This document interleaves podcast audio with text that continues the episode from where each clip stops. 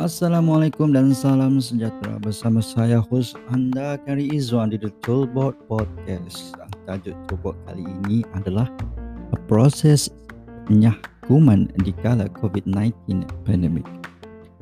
Penularan pandemik COVID-19 di seluruh negara menunjukkan lonjakan peningkatan yang tinggi sejak kebelakangan ini. Pada bulan Ogos 2021, kes jangkitan COVID-19 sudah mencecah kepada nilai melebihi 20,000 orang sehari. Sumber maklumat daripada Kementerian Kesihatan Malaysia memaklumkan pada 25 Januari 2021, kumulatif kes sembuh bertambah kepada 145,084 atau 77.6% daripada keseluruhan kes berbanding 41 76 kes yang masih aktif. Pelbagai inisiatif daripada kerajaan telah dijalankan bagi menangani gejala pandemik ini. Malah dari segi pencegahannya juga memainkan peranan penting dalam memastikan gejala COVID-19 dapat dibendung. Salah satu pencegahannya adalah melalui proses nyah kuman atau dikenali sebagai disinfeksi. Apa itu proses nyah kuman atau disinfeksi? Nyah kuman, pembasmian kuman, pembersihan permukaan adalah kaedah yang digunakan dalam mematikan virus coronavirus yang menyebabkan pandemik COVID-19. Ia juga saranan yang dikeluarkan oleh WHO World Health Organization Persatuan Kesihatan Sedunia sebagai cara untuk mengurangkan dan mengekang memastikan kebersaannya, ia harus dijalankan secara berkala iaitu dua hari sekali untuk permukaan yang biasa disentuh. Jenis pembasmian kuman. Terdapat dua jenis pembasmian kuman. Yang pertama adalah pada proses pencegahan. Manakala yang kedua adalah pembasmian bagi kes positif. Kaedah yang biasa digunakan adalah melalui penggunaan mesin ULV Ultra Low Volume dan di mana kadar droplets adalah di antara 20 hingga 50 micron droplets atau dikenali juga sebagai wet fogging. Kaedah kedua pula adalah menggunakan nanomist fumigation di mana kaedah ini menghasilkan molekuls yang lebih kecil iaitu di antara 5 hingga 10 mikron ia juga dikenali sebagai dry fogging. Manakala kaedah ketiga pula adalah high touch surface wiping iaitu dengan menggunakan spray bertekanan rendah dan menyapu dengan kain jenis microfiber.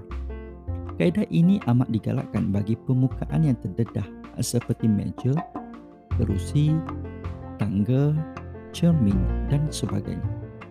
Namun, kaedah ini tidak mampu menghapuskan risiko yang disebarkan melalui udara. Apa yang perlu dilakukan jika terdapat kes positif? Perkara pertama yang anda perlu lakukan adalah dengan memaklumkan kepada klinik kesihatan atau hospital berdekatan dengan anda. Pastikan pekerja atau ahli keluarga yang mempunyai hubungan rapat dengan pesakit diasingkan tutup dengan segera kawasan pekerja dan kawasan berdekatan sehingga pembasmian kuman dan pembersihan dilakukan. Pastikan orang yang telah berhubung rapat dengan pesakit diasingkan mengikut panduan yang diberikan oleh Kementerian Kesihatan. Berapa lama masa yang diambil untuk proses sanitasi? Prosesnya bergantung kepada keluasan sesuatu kawasan dan laluan di dalam bangunan. Contohnya, bagi kawasan pembinaan yang mempunyai pejabat dan penempatan pekerja, anggaran masa untuk sanitasi adalah selama 1 hingga 2 jam. Ia juga bergantung kepada alat yang digunakan bagi proses sanitasi. Adakah nyakuman yang digunakan membahaya? Memandangkan ia boleh mencegah dan mematikan virus corona yang kuat. Kesemua sebatian yang digunakan dalam proses nyakuman atau disinfeksi boleh dikatakan berbahaya kepada manusia dan dan haiwan melainkan digunakan dengan cara yang betul. setiap bahan kimia yang digunakan hendaklah digunakan berdasarkan safety data sheet atau helaian data keselamatan yang disediakan. Penggunaan PPE juga iaitu alat perlindungan diri disarankan oleh pengeluar. Kadar risiko dedahan bahan kimia bergantung kepada masa dedahan dan kadar dedahan bahan kimia. Bahan kimia ini boleh meresap masuk ke dalam badan manusia melalui ruang pernafasan dan rongga di badan manusia. Oleh sebab itu, penggunaan PPE digalakkan bagi mencegah risiko bahaya daripada bahan kimia ini.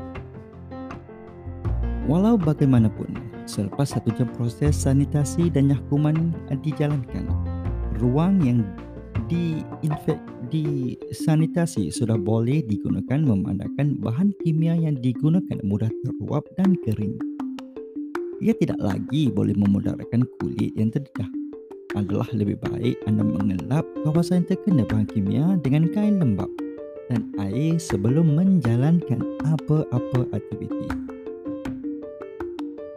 Apakah yang perlu dilakukan sebelum nyakuman atau disinfeksi dijalankan? Pertama sekali, anda kena pastikan ruangan dikosongkan daripada sebarang aktiviti. Yang kedua, alat pengesan asap dimatikan sementara dan dibuka selepas aktiviti nyahuman dijalankan. Yang ketiga, semua makanan hendaklah ditutup dengan kemas di dalam bekas makanan dan disimpan di dalam kabinet. Yang keempat, tutup semua alat peralatan elektrik bagi mengelakkan berlakunya lintas pintas. Yang kelima, tutup semua alat pengesan yang sensitif seperti pengesan gas, alat kalibrasi dan sebagainya. Bila waktu yang benar-benar selamat untuk diduduki apabila proses disinfeksi dijalankan?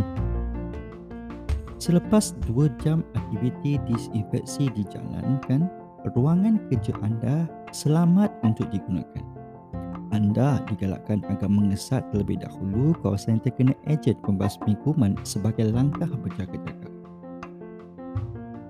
Standard Operation Procedure dan langkah-langkah yang kumahnya kuman ini adalah berdasarkan saranan daripada Kementerian Kesihatan Malaysia dan anios.com.